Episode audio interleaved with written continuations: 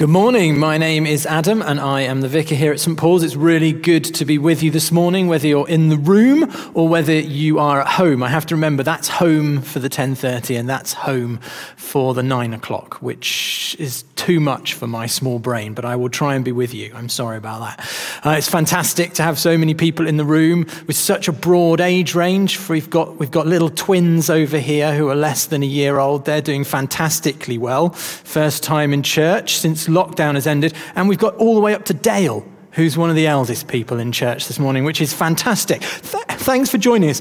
Have you had your jabs yet? Tomorrow, Dale is having his jab tomorrow, so that's fantastic.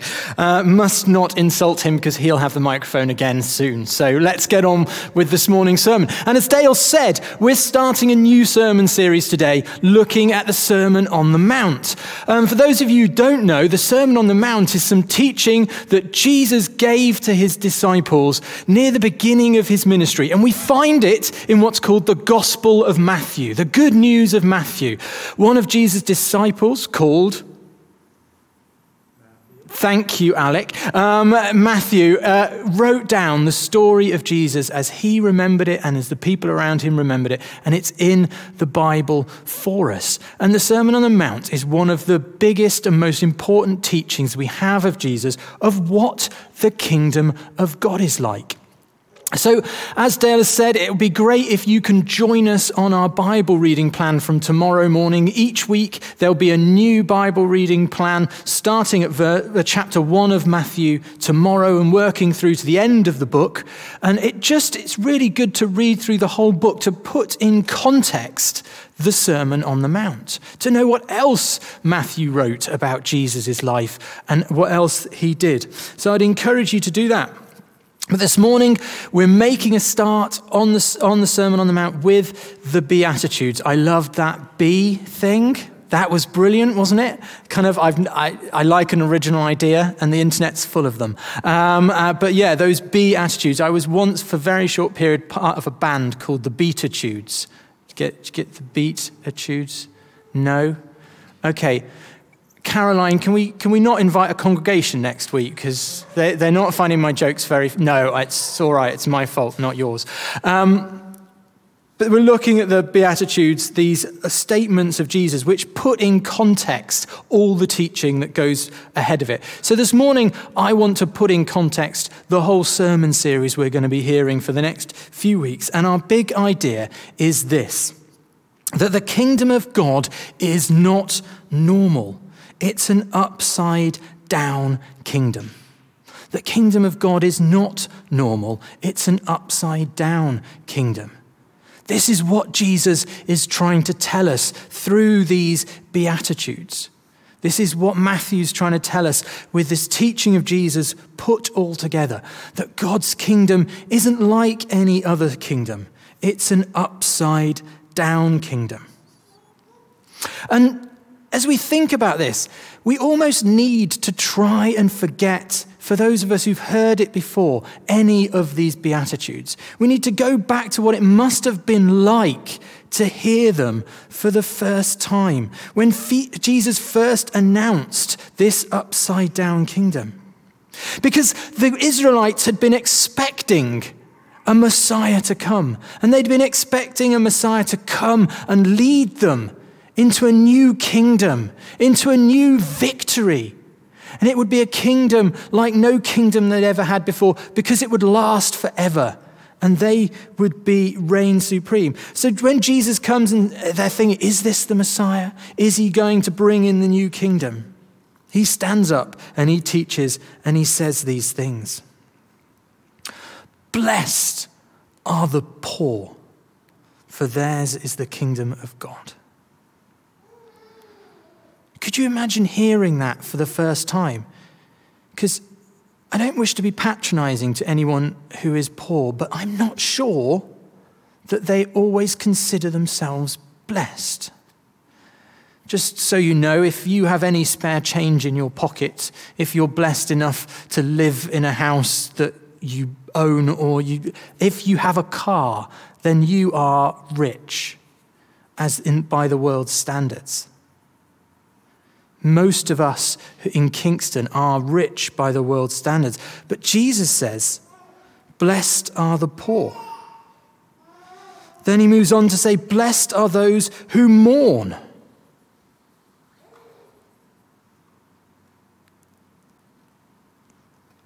It doesn't feel very blessed to grieve the loss of someone close to you. Blessed are the meek, for they will inherit the earth. I don't know if you've ever been on any leadership training.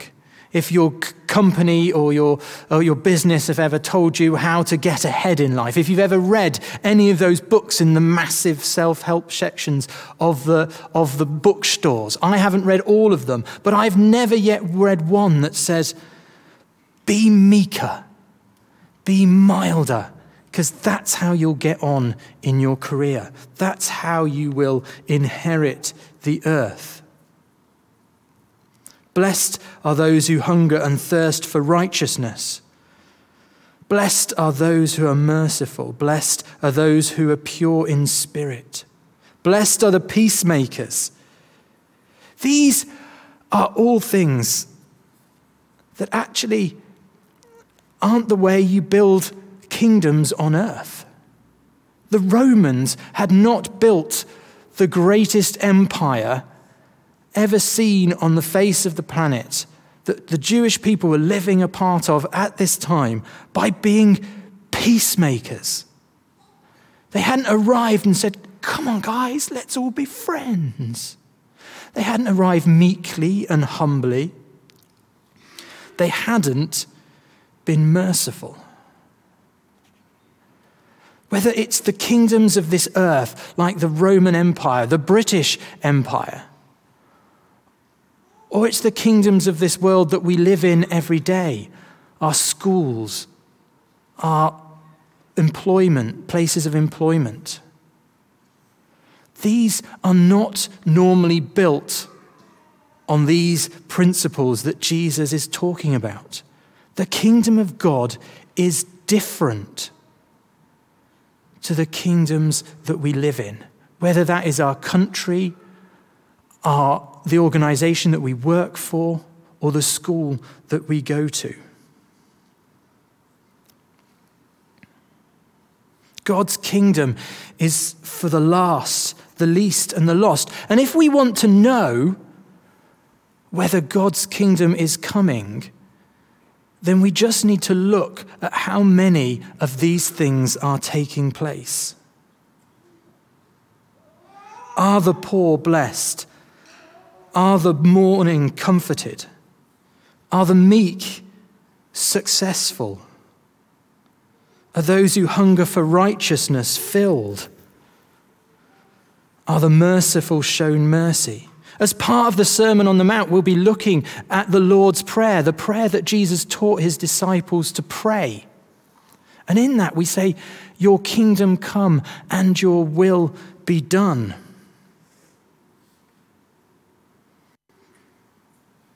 If we want to see God's kingdom come and his will be done, it will look not like what we expect, not like what we're used to, but it will look more like this. So, the reason that I felt it would be a good time now for us to look at the Sermon on the Mount is there's been a lot of talk coming out of the pandemic about what the new normal is going to be like. Are we going to start working in different ways? Are we going to start traveling in different ways? Is it going to be a more ecologically sound way in which we come out? And I hope that that is true. But I also want us to think about our own lives individually and think what might be different for me as a Christian as I rebuild my life going out of the pandemic.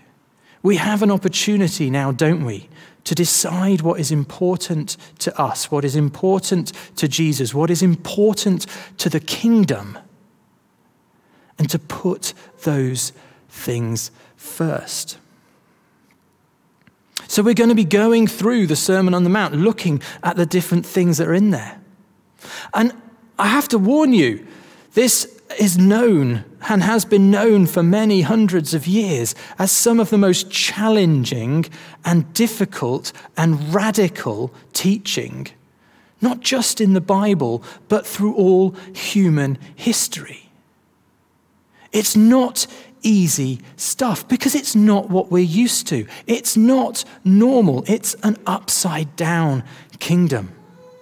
And there are a number of ways in which we might react to the Sermon on the Mount as we go through it over the next 12 weeks.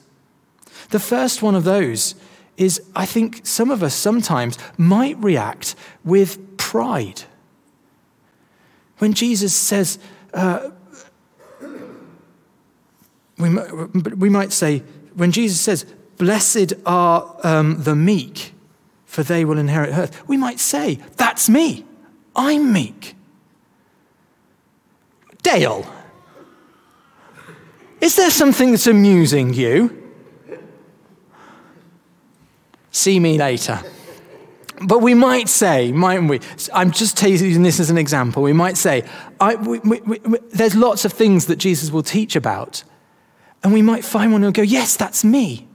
And everybody should know that's me. And I'm doing well at that, and that's good. And the danger with that is that we then start looking at other people and going, well, I'm meek.